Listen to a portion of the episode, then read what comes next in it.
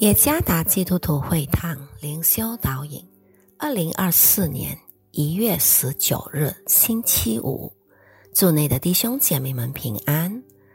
今天的灵修导引，我们将会借着圣经诗篇五十五篇一下节来思想今天的主题：关心的上帝。作者朱思杰传道。诗篇五十五篇以下节，神啊，求你留心听我的祷告，不要隐藏不听我的恳求。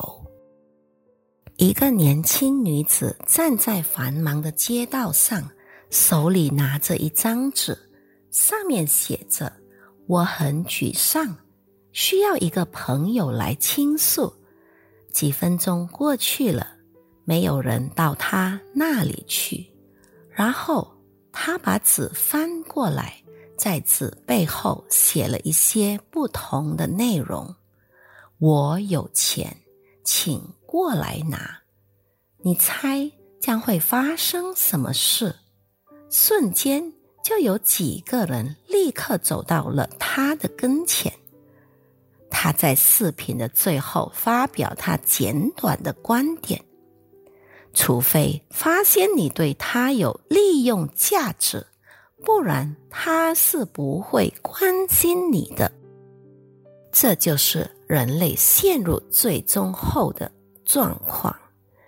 华里克说：“我们之所以觉得难以去爱，是因为我们的本性都是指为自己的。”利益着想，自私自利，但上帝却不然。他关心我们。当人类得不到救赎，将会受到永恒的刑罚时，耶稣来到世上，寻找并拯救罪人。上帝关心我们，并爱我们。他离我们只有一个祷告的距离。如果我们需要有一个朋友倾诉，他总是在那儿倾听，甚至会回应我们的每个挣扎。你有时候可能会感到孤单，因为没有人关心你的生活。但是有一位依然关心着你的，那就是主耶稣。就敬他吧。